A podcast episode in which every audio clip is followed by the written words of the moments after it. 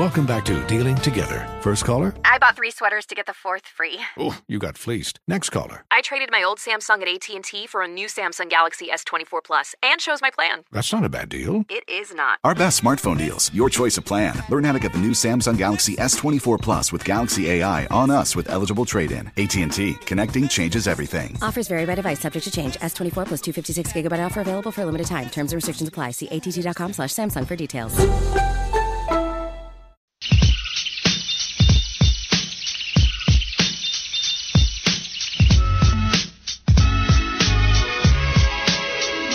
Enjoyed the break where Willie P was making some Sasquatch calls. We didn't even hear it, but we got some text saying, "Hey, what's going on? Why, why are there Bigfoot calls here?" So you had to go out over the air when you were trying to put it in queue so you could listen, Fitty. I don't know what I did. I tried to I tried to play you Bone Sasquatch calls from his Bigfoot extravaganza over the weekend. Mm-hmm. And undoubtedly it was in the background of a commercial. All right, so can we can we do it again? If you were playing it over the air, then you could do it again, I would imagine. So let's because I was getting text messages on the text line. People were saying, "Hey, have Willie P go with the Bigfoot call." And so apparently this is because as Fitty just demonstrated, I did see these tweets. Bone went to a Bigfoot convention or like a festival is what you said? This is a real thing. Yeah, like forty thousand people uh, show up in Marion every year for this. I, I think I think Bailey went last year. Perfect That's why we started calling him Bigfoot. Oh, Bigfoot Bailey. That would make sense. And so now I, I I walked into the uh, side studio when they got off the air this morning, and now it's Bigfoot Bone. All right, so let's hear the call from Willie P on Bigfoot. It's not Willie P. Okay, T-Bone, I mean, sorry. These are like real people calling to Bigfoot while he's at the convention. All right, just go ahead and play the sound so I know what's happening. that sounds. It's a minute twenty long. Oh, we might not need to listen to all of it. So people were listening to this during the commercial break.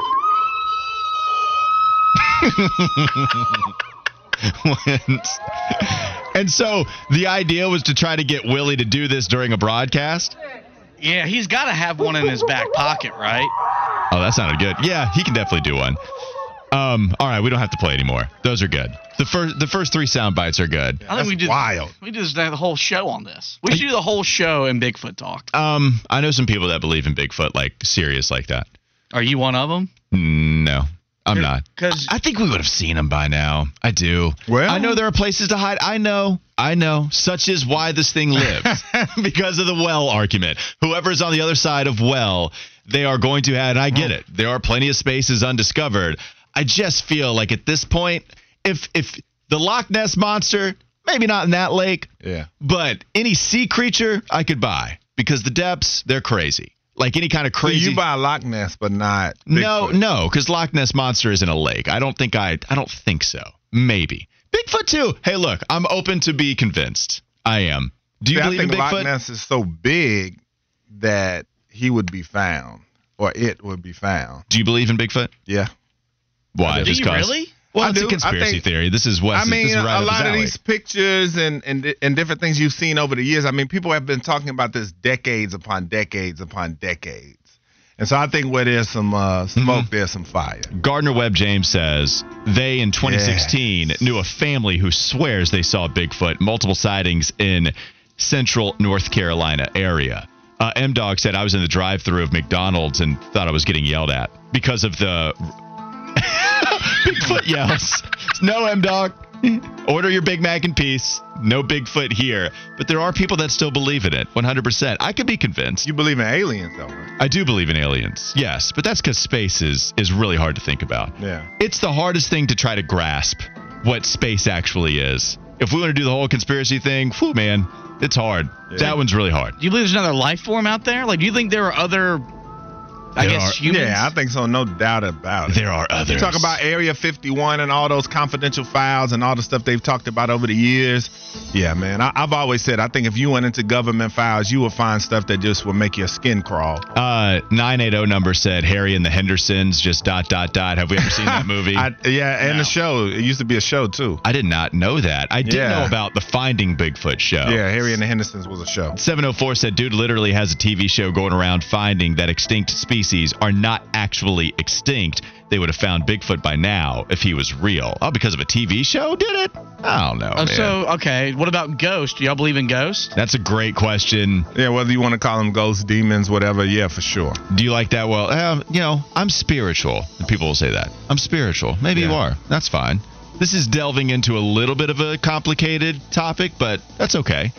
I don't know if I believe in ghosts or not. I dated a girl. She said that um, I think it was like her, her dead grandmother, and she told me that her she would have like I think like a pair of socks or something like that on her dresser, and she would come up, go downstairs, and come back upstairs, and they'd be in the drawer, and she would tell me all this wild stuff, and I thought I would never be here by myself again. So I guess if you put it that way, it's funny. Here I am talking about how I don't really believe in ghosts until you tell me to spend the night in a haunted house, and then I believe in them. Right. Sorry.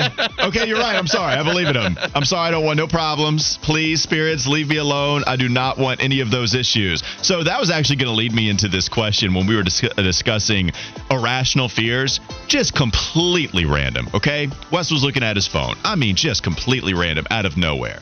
He said, "Man." Could you imagine being eaten alive by bed bugs and that being the way you die? And we're like, um, no, I couldn't.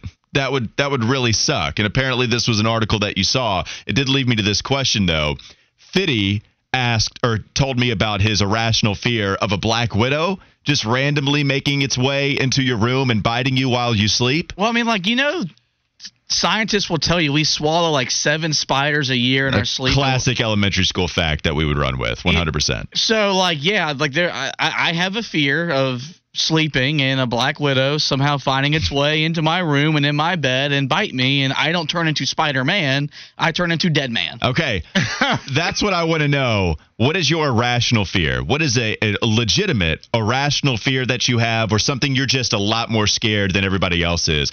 I've got one that I don't really mess with. I don't really mess with elevators like that. Oh, don't mm. go in them. Claustrophobia, decent thing for me. Mm-hmm. If I can see out of the elevator, it is so much better.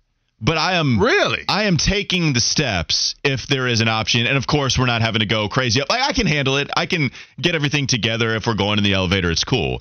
But if there are stairs for like what two stories up, something like that, I'll just go ahead and take the See, stairs that's instead the of the ones elevator. I don't like the elevators that I can see out of. oh, that's so much better. It's, I mean, it's a cool visual, but you still get the visual like you're up there, especially if it's really high. Mm-hmm. I don't like that. Um, you just made a Bigfoot sound over there. It seems like what, what was your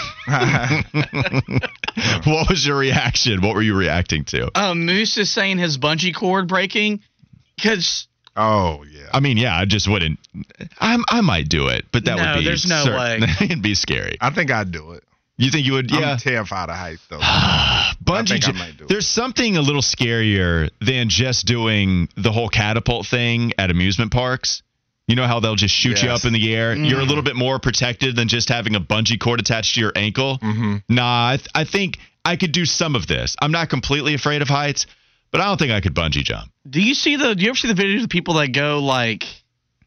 They're like in like the Amazon or something like that, and they're up really, really high, and they're just they they have a harness on a rope, and they just they just shoot them down, and they're like doing it over a river or something like that. I don't know if you could pay Like me, zip lining? But like, I guess yeah, but like it's like with a rope, and like it's they got a harness, and like you swing, and then you come back, and then you you're done. I think I don't think I, think remember I've that. kind of seen what you're talking about. I don't know if I've seen that. I'm looking for some other things that you are irrationally afraid of. Real Dog Mick said, try the escalators in Washington, D.C., going down to the subway. That freaks me out. Okay, that's a good one. I I don't know if I would be afraid of that, but that's a good irrational fear. 704 said, brown recluse spider is more likely than a black widow and worse than a black widow. All right, so now you have another thing to be afraid of while you sleep at night, Fitty. NASCAR Brad said, let's go skydiving, Fitty. I'm down. Are you going to do it with your boy? NASCAR Brad, I love you. There's nothing. No. I, I'm going on a trip later this year, and I've already gotten nauseous thinking about traveling. This is a weird one. 704 said, I have an irrational fear of coughing while eating fried rice and inhaling a piece of rice. Ter- terrified of the thought. Look, I ask. This is open season. This is your time to vent any irrational fear. that makes absolutely no sense. And that is okay. We welcome you. We absolutely welcome any of those thoughts. Bry, this is a great one. Anything out of Final Destination happening is my irrational fear. How I much used to like Final Destination. how much did Final Destination affect your ability to drive behind logging vehicles? not you. much, not much, but I did enjoy the series. I like that franchise. It was one on a few weeks ago. Matter of fact, Now, I'm I'm good on that. No, you never watched you. any of them? No, I have. Oh. I, I'm one of those guys, especially when I was a kid. I'm one of those that would do the whole cover my eyes, but I'm so interested. I want to know the storyline. So I'll- cover your eyes with a little crack in there where you can still see just Yep, a little bit. Yep, hundred percent. I would do that with Saw too. Oh, I couldn't handle that stuff. Seven hundred four said my girl has an irrational fear of bridges. Took her Mm. over the viaduct on the Blue Ridge. We almost broke up. Yep, heights. Yeah. People don't. You, Bridges are weird too. You don't like bridges? No, I mean they're they're they're cool, but I do have a big fear of heights as well. So I do get a little bit nervous. Like you have those thoughts. hmm Bradley Blank said, I have a huge fear of needles. I lose sleep at night before I get my blood taken. People have that fear. Yeah, they do. Yeah, people don't like that one. Panther Bo said, ants! Exclamation point. Always worried I'm sleeping or standing on a pile of ants. AR said, I refuse to go through revolving glass doors. Wow. Gets a little claustrophobic in there, but I don't know if I'm too scared of it. Gardner Webb James says, um, never been in a tanning bed either. Yes, final destination. Yeah. No, thank you. Yep. You that's a great one. No way. I am not getting in a tanning bed whatsoever. Yeah, I think uh, there was another movie I think that somebody did. They came in and got somebody like that. They stuck something into the handle so they couldn't open them and turned it up real high. Mm, that sounds awful. Um, everybody is just right again. Final Destination problem. Somebody talked about getting their hand stuck in the garbage disposal. Yeah, that's Oh, that's, yeah. that's real scary. Yeah. That's real scary too. Uh, last one. This is my favorite one. It's just one word. Three three six. All they said eyes, and I understand Yeah, I do too. People get it. I mean, look, nobody wants to like I can't be a person that will ever have to wear contacts. I'm I'm one of those people. I can't do it. I can't do that. Yeah, I wear them. I mean, after the first couple times putting them in, it got pretty easy. I'm sure I could get used to it. It's Yeah. just not anything that would be oh. easy for me to just go ahead and take up. I'm going to be a glasses guy if my vision ever goes. So, Wow. okay. We'll see how much nerdier I can get. I didn't think I could. Um, let's take a break. Let's come back. Maybe we talk more irrational fear, hear more Bigfoot sounds, and also maybe just a little bit discuss Bryce Young. Not only how he can be most successful, but how teams how are teams going to defend him? We have some sound to play. That's all still to come. Wes and Walker Sports Radio 92.7 WFNZ. Life is full of things to manage your work, your family, your plans, and your treatment. Consider Kesimpta, ofatumumab 20 milligram injection. You can take it yourself from the comfort of home. If you're ready for something different, ask your healthcare provider about Kesimpta and check out the details at kesimpta.com. Brought to you by Novartis Pharmaceuticals Corporation. Welcome back to Dealing Together. First caller? I bought three sweaters to get the fourth free. Oh, you got fleeced. Next caller. I traded my old Samsung at AT&T for a new Samsung Galaxy S24 Plus and chose my plan. That's not a bad deal. It is not. Our best smartphone deals, your choice of plan. Learn how to get the new Samsung Galaxy S24 Plus with Galaxy AI on us with eligible trade-in. AT&T. Connecting changes everything. Offers vary by device, subject to change. S24 plus 256 gigabyte offer available for a limited time. Terms and restrictions apply. See att.com slash Samsung for details.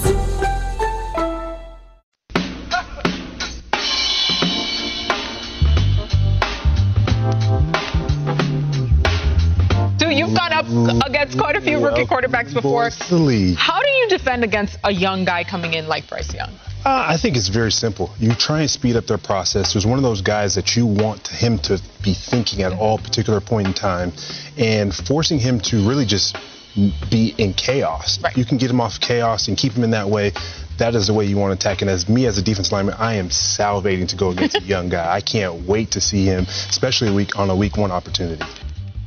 And that was the voice of one Ndamukong Suh talking about how he would defend Bryce Young in his rookie season. This is the Wes and Walker Show, Sports Radio 92.7 FM. And so we are in the midst of mini camp. Bryce Young is impressing many with his play, but uh, there are going to be a lot of people out there that will have a lot of negative things to say. But Ndamukong Suh was on the NFL Network talking about how to defend a player like Bryce Young, and we know that this is one mountain of a man uh, in Ndamukong Suh, and so he talked about several different uh, theologies, so to speak, of how you come after a young guy like that. But the big thing he talked about was just creating chaos and and getting after him. He even said that uh, if he was able to just go straight to him on on play actions, he would do that as well. So, what were your thoughts?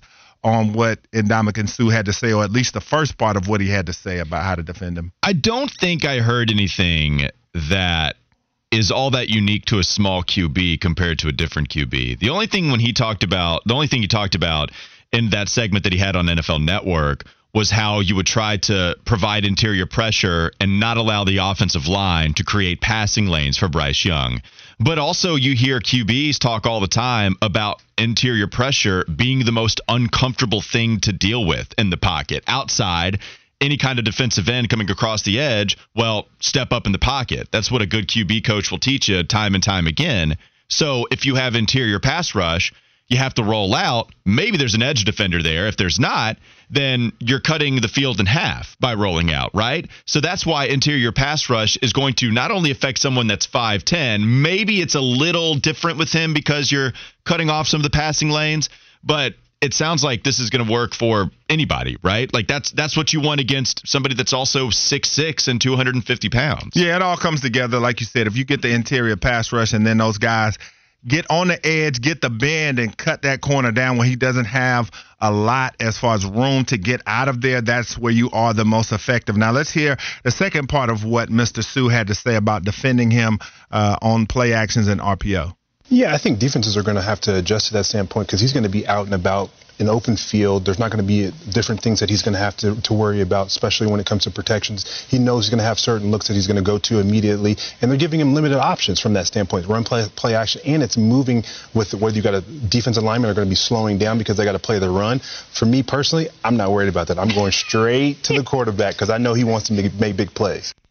All right, so that was an interesting soundbite right there because I know that if they do decide to run RPOs with Bryce, in which – I don't think that they will be doing a lot of running with him uh, as well as play action. I think that teams, one thing I guess, if you wanted to choose something to worry about from a size perspective, I think defensive coordinators are going to really preach to their guys to get hits on him even when it's not necessarily an orthodox situation. Uh, most guys, if they run a play action or RPO and they don't get the ball, the defense will let up on him at the last minute. I think the coordinators are going to tell their guys, look, get some licks on him, make him feel us early because they feel like that one, it could wear him down for late in the game, or two, they could have a chance to put him out of the game. I know it sounds morbid, but uh, these are the way defenses talk. And so for a guy like Ndamukong Suh, if he can rack up a couple of hits early on a guy Bryce Young's size and stature, that could definitely pay dividends for a defense late in games. But what do you think about that? Well, couple things. One, you have to consider the messenger.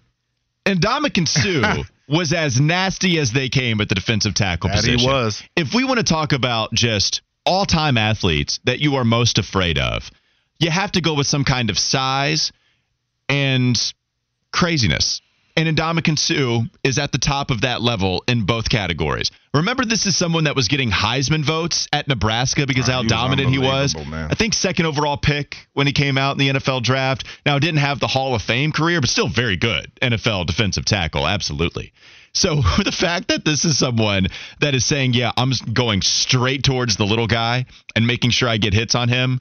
Tell me how surprised you are that Ndamukong Suh is the dude saying this. Zero surprise, sir. The second thing I wanted to bring up is the officials' part in this. So, okay, Ndamukong Suh, other nasty, mean defensive linemen wanting to make sure they get hits on Bryce Young, even if it's a little bit after the handoff. Maybe they try to play it well. Oh, well, it was still within the timing. Whatever, maybe you get more penalties. I am interested in how officials are going to ref Bryce Young. Because think about what else we had to deal with here in Carolina. Cam Newton was the exact opposite in every way, shape, and form as far as the body goes to Bryce Young. And so many different fans had a problem with the way that he was officiated. Mm-hmm. We all remember Ed Hochuli. You're not old enough to get that call, Cam. It doesn't matter. The first game against Denver that you have after you lost to them against in the Super Bowl the previous yeah, year, remember that gets destroyed in prime time. and they're not protecting him whatsoever. They're not throwing flags despite getting hit in the head, despite taking a beat down. It's why Panthers fans will tell you it's not necessarily him escaping the pocket that ruined his career. A lot of the injuries he took were staying in the pocket, and the refs, because of the Shaq type effect, they didn't want to call a lot of penalties on Cam. Will it work actually in Bryce Young's favor?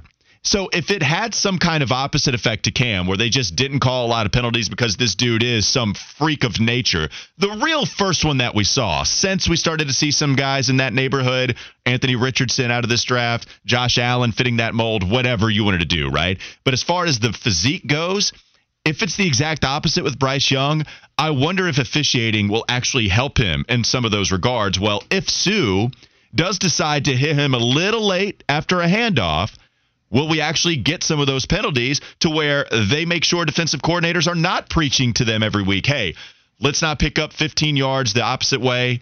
Let's go ahead and play this sound and go after the ball carrier. I wonder if that's going to be in the minds of smart defensive brains, too. Yeah, it's going to be interesting, but I still think that some coordinators will be willing to push the envelope, especially when he gets to the point if he gets to the point where he's really dangerous. I think some teams would just take the penalty at times, and I think especially RPO situations, I don't necessarily think there'll be a ton of flags there because if you tell these guys that both of you just crash down on the edge and you hit him regardless if he hands the ball off or not, then there's nothing that the referee is going to really be able to do. I think a lot of teams are going to take that approach with him, unfortunately. And so I think that's going to be an interesting thing to watch. And if, as I said, if there's one thing about his size that would bother me, it would be that the additional hits that the defense are willing to take on him just because he is a small guy. Well, and the other thing too, when we discuss the the similarity from the SEC uh, similarities between the SEC and the NFL, yeah, it's junior varsity NFL. I get it. I, I am not here to disgrace the prowess of the SEC. They mm-hmm. clearly are the best football conference in all of college football. I get all of that. But when people try to compare college football programs or even college conferences to the NFL, you got to think it's the SEC All Star team that is getting drafted on top of all the other All Stars in college football, sure. making it to the next level. When you discuss 32 teams having a first round pick, and I don't know how many go on the defensive line, right? I don't know how many defensive linemen were drafted, but let's just say five, whatever. So now you're talking about in five years' time, the best defensive linemen being drafted out of college football. The reason they're drafted is because they are the bigger freaks. They do have a lot of strength. They do have crazy athleticism. And so it's like, okay, well, he did take the hits at Alabama we we can't deny the fact that you are dealing with something a little different here in the NFL. Yes, even compared to what he dealt with at Alabama. It's why I never just poo-pooed the whole size thing. I get it. I understand why people have a little bit of that concern. I'm still taking the risk, and we have been steadfast the entire pre-draft process. But I do understand somebody like Ndamukong Suh and anybody else within that neighborhood as far as the physique goes, if he gets a hit on Bryce Young, probably going to hurt a little bit more than the defensive tackles that he was taking a beating from in the SEC. Yeah, to an extent, I, I, I, agree with you for sure. But I think that, like I said, the, the size and ferocity of the guys in the SEC. But like you said, everybody on NFL defenses was the guy you wanted to avoid in college for the most part. The the laser pointer guy where your coach is like, hey, you want to avoid this guy. This guy can bring the pain. So I agree with you. Like, think about it. When you're just going within the division, and this is not an anti Bryce Young thing, mm-hmm. it's just we got to consider yeah, protecting everything. Him. So Tampa Bay. The defensive tackles are freak athlete Calijah Kancey and monster Vita Vea. Boom two defensive tackles you got to deal with in the division from day one. Yep. You go to the Saints, Cam Jordan has been, to me, one of the most underrated pass rushers of the last decade in the NFL. So you already have to deal with him. And now you're talking about Atlanta, where we discussed their weak pass rush. Well, this guy Calais Campbell, who's a grown man. Yep, Grady Jarrett. I mean, I mean, these are different cats than what they're dealing with in the SEC. Despite that getting at, getting you as ready as possible, just nothing can prepare you for that type of beatdown. Even if the SEC is the closest thing, no doubt, and he destroyed the league. So cool, take him number one. I'm making that pick 10 out of 10 out of 10 times. I'm cool with it. But it is in the back of my mind. Like you do got to protect the guy. All right. So one thing that I, I talked about earlier uh, in this draft process was just the point of the Panthers coaching staff, how much it's lauded, how many brains that they have over there. But I also brought up the fact that there's a chance. I just I'm a big human nature guy, and I just feel like when you have that many guys that are that smart with those kind of egos, that everybody's not going to always agree. Some people are going to agree when they're in the other person's face and behind closed doors. They're not going to agree. And Brian Baldinger kind of played into uh, some of my questioning uh, when he talked about this point on the same show with Ndamukong Suh, same segment. Play the play the hits, Fitty. So, Cam, I'm glad I'm going third in this discussion. Here's why. Because Josh McCown mentioned the CBA. There's restrictions on just how much you can do. It's not fair to young players, and Ndamukong Suh could care less about the restrictions. He's There's earned no that doubt right. about young that. guys, they need time. They need time. Okay, then then Ndamukong Suh mentioned chaos. Like the chaos hasn't hit Bryce Young yet. We don't know how he's going to handle it because it's going to happen. There's going to be frustration. There's going to be chaos. And then, you know, what Camp just mentioned is our, there's Thomas Brown comes from the Rams, you know, and Frank Reich has got his offense, and Josh McCown has his ideas. And we're going to all mold this offense in an offseason that's very restricted. Like, I, I do concern, I am concerned about overloading him. Yeah, so I, I thought that that was very interesting, and not just maybe necessarily in a negative way that that I was thinking about, even though that that's a possibility as well. But I just think when you have that many guys telling you something as all a part of the offensive staff, and not that they would maybe contradict each other, but it's just a lot of information for him to take from multiple guys. And so I thought that he brought a good point in, and I didn't even think about the fact of the off-season uh, restrictions and how much time he will have to be able to absorb this stuff and to be in practice and things of that nature. Even though we know what a gym rat, quote unquote, that he is already, we know that he's going to try to find ways to communicate with his coaches, even when he's not there, or also just take copious notes, I'm sure, to be able to remember the things that they said. But what do you think about that as far as just all of the guys that he will have that do have great knowledge, but will be loading him up with a lot of information, with the restrictions, with the monsters that we will see on these NFL defenses and these complex schemes. Yeah, I think the first part from Brian Baldinger is more than fair. I just think this is exactly why you draft Bryce Young because of his ability to process a lot more and thrive in chaos. So th- if if that's not one of the strengths of Bryce Young, then what is? That's why you made him the number one overall pick. It's his ability to thrive in chaos, break the game down at a crazy high level, and then execute from there. The second part I've never been worried about, and you did bring it up. I've never been worried about it. I don't think the Carolina Panthers are all that different from every other NFL franchise when it comes to overloading any young QB that's in a system. You're going to have a lot of different minds every which way in a 32 league NFL uh, NFL season or 32 team league, right? Like we get there are a lot of offensive coordinators that are highly celebrated. What's the difference with Carolina, who has a great coaching staff? We we might like their coaching staff a lot better, but you still have a lot of differentiating opinions with these other NFL franchises. Let's go to Philadelphia. Jalen Hurts has had to manage a couple of different one coaching schemes already, so he's already had to go through some turnover when Doug Pederson was outed from that organization. But we're also talking about guys that are getting different jobs based off of last year's performance that were in that system. And Jalen Hurts' processing was not as celebrated as Bryce Young's because nobody was. And yet he's still able to be an MVP candidate and get his team to the Super Bowl championship. I just don't think Carolina saying, oh, we got to make sure you don't overload him. Okay, make sure you don't overload CJ Stroud. Make sure you don't overload Anthony Richardson. If we want to go back two years ago, make sure you don't overload any of those rookie QBs. Same thing. This is the same conversation. And Bryce Young seems to be the guy that is best adept to taking all of this on because of his process. Well, the thing I will say, as far as a little bit of the nuance with the Panthers, is that you're essentially having Frank Reich, who's also going to call play. So he has a head coach that is an offensive guy, essentially two offensive coordinators, and a quarterback coach. Whereas you look at a CJ Stroud, he's going to have DeMeco Ryans, who's a defensive guy. He's not going to be very hands on with him. And he's going to have an offensive coordinator and a quarterback coach. So he'll have two voices. But I'm just saying with Bryce, it will be a little unique and that, like I said, his coach is an offensive coach and an offensive coordinator, and he has another offensive coordinator, and he has a quarterback coach. Where some guys on some teams and, and, and necessarily it depends like do you have the CEO figurehead type of head coach to where he's not going to be that hands on with the rookie QB and it's just going to be the offensive coordinator and the quarterbacks coach. So I think there there are a little bit of differences there when you talk about the many hats that Frank Reich will wear, being two of those. Then you talk about Thomas Brown, who also shares the play calling, and Josh McCown. So he does have a, a, a lot to process as far as the amount of guys to deal with.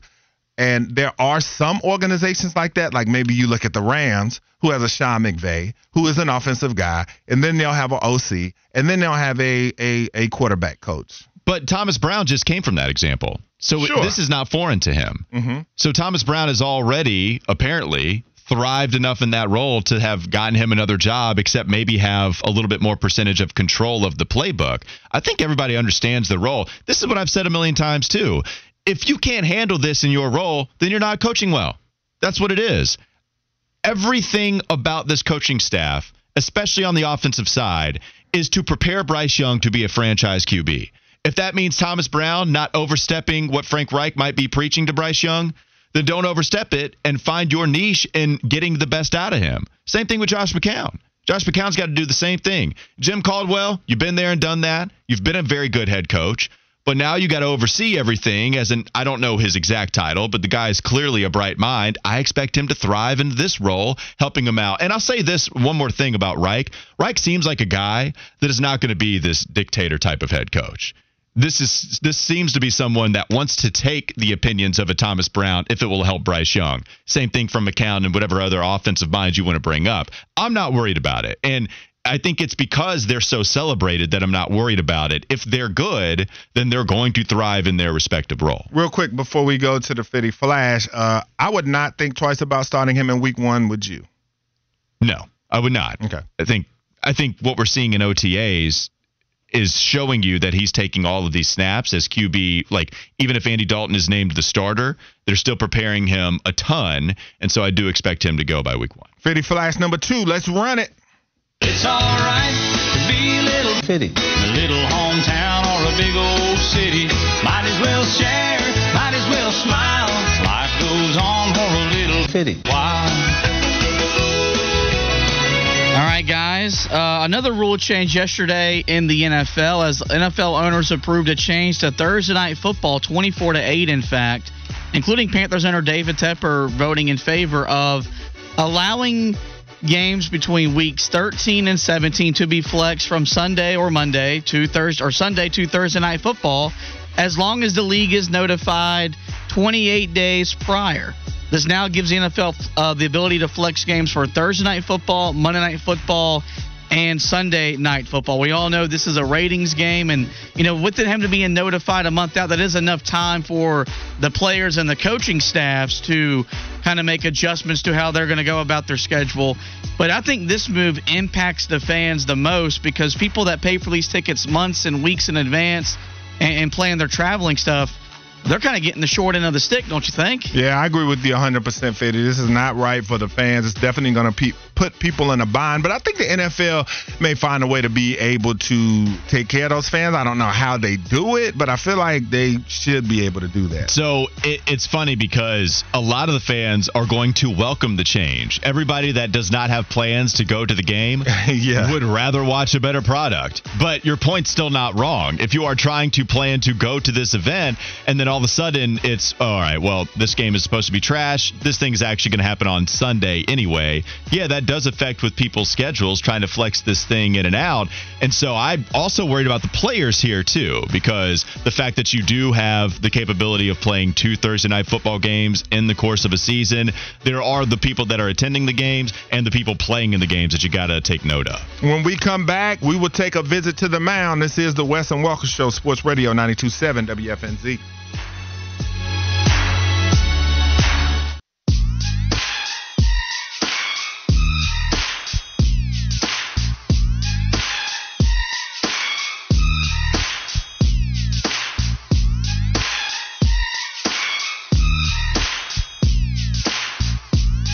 Wes and Walker, Sports Radio 927 WFNZ. sometimes you just get down a weird rabbit hole, and we were looking up former North Carolina baseball players when they were making the runs in Omaha that would eventually end in the final series. They could not beat Oregon State. Damn those Beavers. Could never happen. Chad Flack, Seth Williams, Josh Horton, yes, Dustin Ackley. Whew. Big time rabbit hole. That was the random one of the day. Now, this is my favorite. If we're just talking about random stats where you are just looking up, you know what? I want to be nerd boy. I'll go to baseball reference, basketball reference, anything like that. I love a good baseball reference page, man. Going to see Barry Bonds, what he did during his age, where you see all of the bold across. Crazy. Carlos Delgado, Fitty, you and I had a moment looking up just how underrated Carlos Delgado was not too long ago. Speaking of baseball, I'll leave this to you since this is your area of expertise. Life is full of things to manage your work, your family, your plans, and your treatment. Consider Kesimpta, ofatumumab 20 milligram injection. You can take it yourself from the comfort of home. If you're ready for something different, ask your healthcare provider about Kesimpta and check out the details at kesimpta.com. Brought to you by Novartis Pharmaceuticals Corporation. Welcome back to Dealing Together. First caller? I bought three sweaters to get the fourth free. Oh, you got fleeced. Next caller. I traded my old Samsung at AT&T for a new Samsung Galaxy S24 Plus and shows my plan. That's not a bad deal. It is not. Our best smartphone deals, your choice of plan. Learn how to get the new Samsung Galaxy S24 Plus with Galaxy AI on us with eligible trade-in. AT&T. Connecting changes everything. Offers vary by device, subject to change. S24 plus 256 gigabyte offer available for a limited time. Terms and restrictions apply. See att.com slash Samsung for details. Time now to take a visit to the mound. Come on! We'll take you on right here, right now! Come on! Hurry up, batter.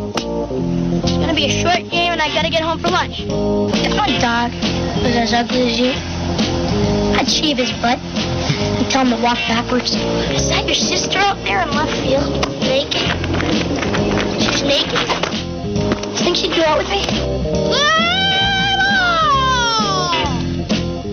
All right, guys. So we're gonna lead off with uh, kind of a, a freak accident incident, if you will. Two times within the last week, week and a half or so, birds have been killed during the middle or, or before baseball games. Yesterday, Will Brennan he uh, he killed a ball or he killed a bird with a ground ball down the third baseline. And last week, Arizona ace Zach Gallen, former Tar Heel, he also killed a bird in his warm up before their game against Oakland. And I have to preface this by asking to make sure, mainly on Wes's end, because I know he's not a big Oh, baseball He's going to take offense to that. You know, y'all have seen the Randy Johnson video, right? Where he Yes, I just- have. He just obliterates a bird. the explosion of feathers at home plate, yes. like Oh, when I saw this yesterday, I, I clicked on it because I was I was with you. I was like, I know this just happened a week ago. I can't remember this happening twice in in, in such in such succession. And the ground ball, the exit velo is like 100.4 miles an hour. And so I mean that that poor bird, wrong place, wrong time, and just So I need to know if anybody else out there remembers the show Sports Science, 704 Oh, 570 I loved it. 9610. John Brenkus. And this specific episode, they did this. They were throwing like a rotisserie chicken around a baseball field, trying to figure out if the Randy Johnson incident was possible again. And we got to see this twice in different circumstances. This is nuts. This is like the show Mythbusters or John Brenkus being denied what their actual findings were, saying, nope, this is actually possible. I remember that what they did, it was like them measuring the square foot of a normal baseball stadium. Whatever the field of play was, even if you hit a home run into the stands, they were trying to measure everything. And they basically, I think this is right. I think they came up with findings that were saying, no, it's impossible. I don't think we're ever going to see the perfect timing happen again. Well, here we are. Two times in just a week's worth of time do you see birds die. RIP to those pigeons. I hope they're upstairs somewhere in the good glory of pigeon heaven, living their best pigeon afterlife. And I'm sorry that it had to end that way, but it did happen again. Let's turn our attention to the Braves. They lost at home last night to the Dodgers. They were up four to nothing in the bottom of the first. They go on to lose eight to six. The Braves are now just a 12 and 11 at home. They're 17 and 7 away from Truist, but 12 and 11 at home with a 23 game sample size. Is it okay to be concerned about the Braves not being able to defend their home field? I don't think so. I think baseball teams get so hot and cold over the course of the season. I think if it was a little bit deeper into the year, maybe so, but Atlanta's looked to be one of the favorites this year. I would give it a little bit more time before I got a little worried on how they're playing at home. Yeah, I'm not too worried either. And the reason I'm not too worried is I look at that big old number in green with the run differential. I look at their record being still four and a half games above the Mets. Now that window is tightening. I certainly understand, especially with the Mets on a five game winning streak. Let's go Mets. Beat seven into three in the last 10 games. I still think that this is a team in the first half of the year needs to be disregarded. Because in the second half, we know that the Atlanta Braves, they show up in the most improbable of ways. I think if John Brenkus were to measure the possibility of the Braves continuing to make the postseason despite first half struggles, he would find it impossible. And yet here are the Braves continuing to have awesome second half runs. And now they've already built themselves a cushion here. No, I'm not too worried. What about you? I mean, if you were a Braves fan, try to do the objective thing here as a Mets fan. If you were a Braves fan, would you be worried about what's going on? Yeah, probably, but I also overreacted to the first month of the year, and now the Mets are two games above 500, won five in a row. That's right. To me, it is troubling, though. Like, you know, in baseball, if you go 45, 50 wins at home, that usually gives you a good chance to make the postseason. The last thing I want to talk about, I didn't get to this last week, and the best part about it is this guy has since improved his batting average. Luis Arraez, who won the batting championship last year in the AL, he's now playing for the Marlins. He's batting 383. And we're getting to Memorial Day, which is when a lot of baseball people will tell you that's when the season really does begin. Is a 400 season in the cards for this guy, something we haven't seen since Ted Williams did it when he batted 406. I will never believe it's going to happen. I am totally not that I'm against it. I would love to see it. I just have zero faith. There, the, the season that did this to me was Chipper Jones' run. If we can go back, I think this was like 06, 07. I'm trying to bring it up right now. But that guy was batting 400, a pretty decent portion into the season before eventually I think he finished with like a 360, 357, something like that. We're talking about somebody that never struck out in Tony Gwynn, getting to 394 in 1994. If Tony Gwynn couldn't do it, and this guy's not even at the 400 threshold, I'm sorry. I just don't have any faith that it can ever happen again. But 383, you'll take that any day of the week. Well, the thing was, was he did it last year when he won the batting title, 316. He's raised his average 60 percentage points. Which probably means it's coming down. Yeah, I was gonna say too. You know, they said Tony Gwynn was a hell of a basketball player too. I did not know that. Yeah, they said he was awesome. I don't know about this guy. Maybe Luis Arraez. and so the year you're looking for for Chipper Jones, 2008, he finished with a 364 average. Okay, but I man, he was in Sports Illustrated. I remember him, if I'm not mistaken. The vision is coming to my brain ever so slowly. There was like him blowing a bubble where it was like three, it was like 400 in the middle or something like that on the Sports Mm. Illustrated cover. And I remember because, well, I had him on my fantasy baseball team. We won that year. Would- Thank if, you very much. If someone were to bat 400, would that be more impressive than what Judge did last year when he broke the AL home Yes. run Ooh, record? that's a good question. I Not think to me. so. Not to me. Unquestionably. Unquestionably, it would be more impressive. We're talking about something that hasn't been done since Ted. I know the whole Roger Maris thing. To me, this is harder. Yeah, there's what been 13 guys. I'm looking at the list here. 13 guys that bat 400 or better. I mean, think about even how much you would have to raise your average in a Tony Gwynn stance that got closest at 394. Like, once you get down to the end of the season, it takes a lot of successful games for you to even raise the average because the sample size is so big. I, it's going to be hard for him right now to raise this thing up to 400. When I when I struck out four straight times in a softball game, that lowered my average to 400. Oh yeah. Which in softball, that's like one. That's like 180, 220. at It actually is. You're right about that. You're right about that. That is. All right, that'll do it for the visit to the mound. A lot of good stuff in here. 400. Could we see it again? And also, well, RIP to the birds. That's what we were talking about in visit to the mound. One more hour to go on Wes and Walker. Sports Radio. You sounded like a bird. Hmm. Was that a Bigfoot or a bird? I don't know. We'll find out next. Wes and Walker Sports Radio 92.7 WFNZ.